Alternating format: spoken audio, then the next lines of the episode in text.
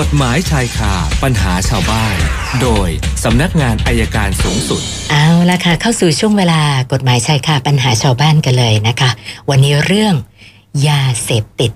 สัญญาณจากผู้ตรวจการอายการสำนักงานอายการสูงสุด อาจารย์ปรเมศวร์อินทรชุมนุมมาแล้วค่ะ สวัสดีค่ะอาจารย์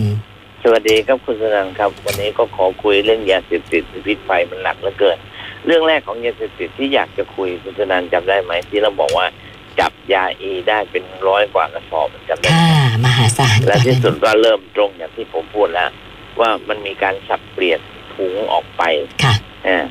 ที่ที่เกาหลีที่อะไรที่ก็จับได้แล้วว่ามันมีว่ามียาเสพติดจริง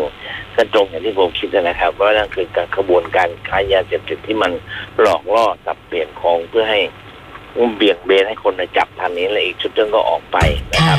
ชัดเจนเหมือนกันกระบวนการนี้เป็นอย่างนี้บางการที่สองเราเห็นว่าวันเนี้ยมีคนคุ้มคลั่งบนท้องถนนเยอะมากนะครับ หลายกรณีและสุดท้ายที่เราได้ยินก็คือว่ามาจากการเสพยาเสพติดเป็นจำนวนมาก ไล่ปล้ำผู้หญิงกันสามวันสามคนติดในที่อุดรก็เหมือนกัน เราจะเห็นชัดเจนว่า นี่เป็นเรื่องเราเป็นเรื่องที่มันไม่ไม่ไม่ปกติแล้ว นอกจากเรื่อง ควันอ่าฝุ่น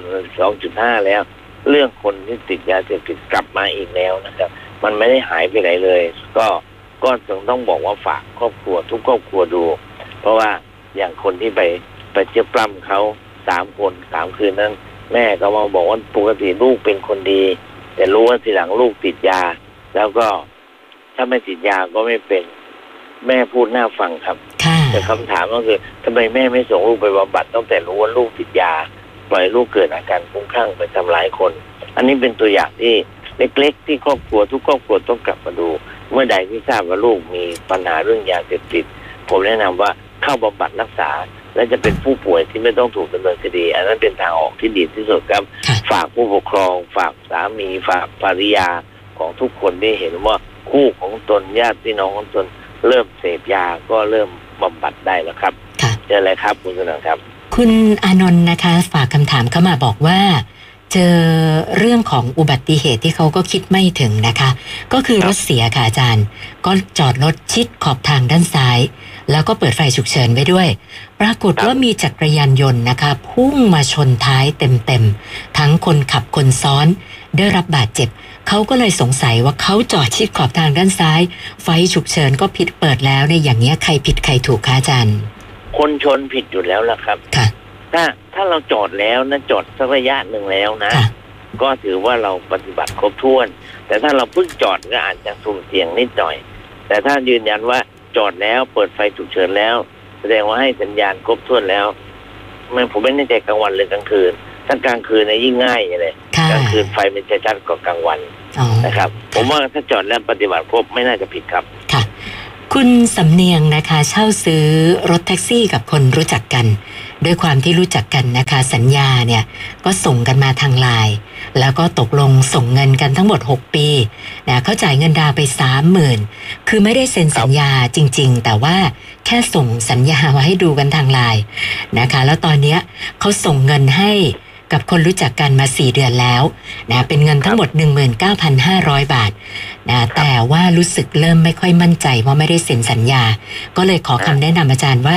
ถ้าเราจะขอยกเลิกเนี่ย ได้ไหมเงินดาวน์เราจะได้อันนี้คืนหรือเปล่า อันนี้เช่าซื้อใช่ไหม คือไปเช่าซื้อจากคนรู้จักกัน แล้วก็ส่งสัญญากันทางไลน์ใช้ได้ครับ ได้พูดนะถึงว่าจริงๆสัญญาเช่าซื้อไม่ได้บังคับถึงขนาดว่าต้องมีลายมือชื่อเป็นอ๋อเป็นสัญญาพวกเนี้ย คือเทียบเคียงกับสัญญาจะซื้อจะขายสัญญาซื้อขายเนี่ยครับค่ะเหมือนเราซื้อก๋วยเตี๋ยวอะเราก็ไม่ได้เขียนสัญญาคุณสนันจ่ายเงินไป คุณสนันก็ต้องได้ก๋วยเตี๋ยวค่ะนี่ก็เหมือนกันนะไอ้ที่อยู่ในไลน์นั่นแหละแคปหน้าจอไว้ดีค่ะๆแล้วส่งเงินเนี่ยนะครับ ให้มีหลักฐานการส่งเงินโอนผ่านบัญชีเข้าสลิป แค่นี้เราก็พิสูจน์ข้อเท็จจริงได้ครับ ค่ะค่ะ ท่านต่อไปคุณดลพัฒน์นะคะ ก็สงสัยเรื่องเซ็กทอยนะคะว่า ทำไมเซ็กทอยเนี่ย มันถึงเป็นเรื่องผิดกฎหมายในบ้านเรา ขอเหตุผลจากอาจารย์หน่อยอะค่ะคือในความคิดของคนไทย เราคิดว่าเรื่องพวกนี้เป็นวัตถุลามกอนาจารค่ะนะฮะมันเหมือนเหมือนเหมือนมันไม่เหมือนกับขอโทษไม่เหมือนกับประหลัดขีกเห็นไหมประหลัดขีกมันอยู่ในลักษณะของเครื่องรางของขลังค่ะแต่พอเซ็กพอยเนี่ยมันชัดนะวัตถุที่ก่อให้เกิดความความเข้าใจทางเพศนะครับ ก็เป็นวัตถุลามกอนาจารครับ ค่ะเหมือนหนังสือโป๊ะคุณสนันเหมาหนังสือโป๊ลักษณะเดียวกันนะคะครับครับ คุณจิรวัตรค่ะอาจารย์บอกว่าเขาใช้นามสกุลคุณแม่มาตั้งแต่เกิดนะแล้วก็คุณพ่อก็เซ็นรับรองบุตรไว้ คือคุณพ่อคุณแม่เนี่ยไม่ได้แต่งงานกันไม่ได้จดทะเบียนสมรสนะคะ ต่อมาคุณพ่อครับเสียชีวิต แล้วทำพินัยกรรม ยกที่ดินให้ นะแต่สมาชิกในครอบครัวใหม่ของคุณพ่อนะคะนะก็เลยอยากจะทราบว่าอ๋อเดี๋ยวเดี๋ยวขออภัยนะเขาบอกว่าคุณพ่อทำพินัยกรรมยกที่ดินให้เขา แต่ครอบครัวใหม่คัดค้านนะก็เลยอยากจะทราบว่าเขาจะต้องดำเนินการยังไงบ้างเหรอคะอาจารย์ก็ไม่เป็นไรก็ให้เขาฟ้องเพิกถอนพินัยกรรมนะครับค่ะแต่พินัยกรรมเนี้ยมันถ้ามันทำโดยถูกต้องนะครับ เราไม่ได้ไปเซ็นเป็นพยานและมีพยานอื่นรับรองถูกต้องว่า พ่อยกที่ดินให้เรา มันก็เป็นของเราอยู่แล้ว ไม่จำเป็นจะต้องไปพิสูจน์ว่าพ่อจริงหรือแม่จริง ถ้าตามพินัยกรรมนะค่ะแต่ถ้าไม่พินัยกรรมนี้ใช้ไม่ได้ เราก็พิสูจน์ได้ว่าเราเป็นบุตรที่บิดารับรองแล้ว การรับรองเนี่ยไม่ใช่รับรองเป็นหนังสือรับรองอย่างเดียว รับรองในที่นี้หมายความว่า สมมติผู้ชายคนหนึ่งไปมีภรรยาคนที่สองแล้วพอไปหาภรรยาคนที่สองมีลูกแล้วมาอุ้มลูก คนละแวกนั้นรู้หมดว่าเป็นลูกของผู้ชายคนนี้ เด็กคนนั้นก็ถือว่าได้รับการรับรองแล้วเช่นเดียวกันครับค่ะมีสิทธิ์รับมรดกเหมือนบุตรปกติครับ ค่ะ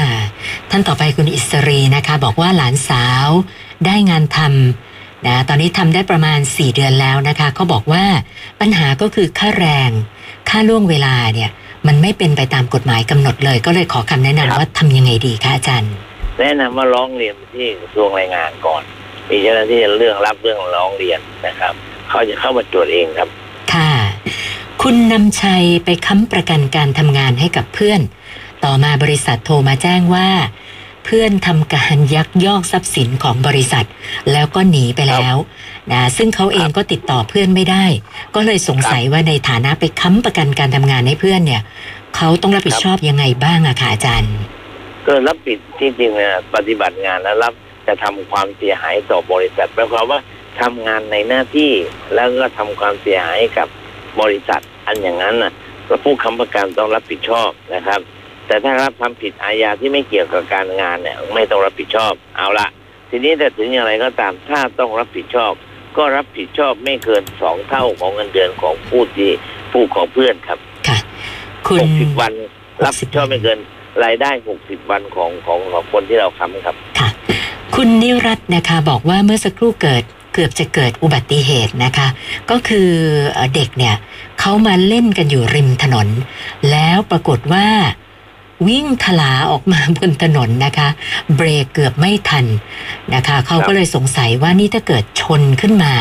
ผู้ปกครองของเด็กเนี่ยนะจะมีความผิดด้วยไหมที่ปล่อยให้เด็กมาเล่นอยู่ริมถนนแบบนี้ค่ะ แน่นอนอยู่แล้วครับก็เหมือนการการดูแลเด็กเนี่ยมันก็เหมือนกับดูแลสัตว์เลี้ยงนะครับคุณสนันนะถ้าปล่อยไว้ไม่ดูแลเนี่ยเขาก็ต้องรับผิดเช่นเดียวกันค่ะนะครับ แล้วก็ท่านต่อไปคุณพัชรพลนะคะ บอกว่า เป็นหนี้เขาอยู่สามแสนอยู่ระหว่างทำสัญญาประนีประนอมนะคะ โดยจะผ่อนชำระทั้งหมด 36 งวดนะคะครับนะก็เลยสงสัยว่า ถ้าหากว่าในบางเดือนเนี่ย เกิดเราหาเงินไม่ได้จริง ๆ ไม่สามารถผ่อนได้นะแล้วก็ขอยกยอดนะไปจ่ายแบบงวดสุดท้ายงวดที่ 36 เลยเนี่ย อย่างเนี้ยจะถือว่าเราผิดนัดไหมคะอาจารย์ ไอ้ผิดนั้นมันผิดนัดไปแล้วครับ แต่ว่าค่ะถ้าเจ้าหนี้ยอมเลยก็ไม่เป็นไรครับอ๋ออันนี้ก็อยู่ที่ตกลงกันใช่ไหมคะนะเมื่อวานนี้อยู่ที่ 1,419 วันนี้มาอีก 8 ก็เป็น 1,427 คำถามแล้วค่ะอาจารย์ โอเค ครับฝนจะตกแล้วนะ คุณสนันรีบกลับบ้านเลยนะค่ะ โอเคท่านี้ครับ วันนี้สวัสดีครับ ขอบคุณมากค่ะ สวัสดีค่ะ อาจารย์ปอระเมศวร์อินทระชุมนุมค่ะ กฎหมายชายคาปัญหาชาวบ้าน โดยสำนักงาน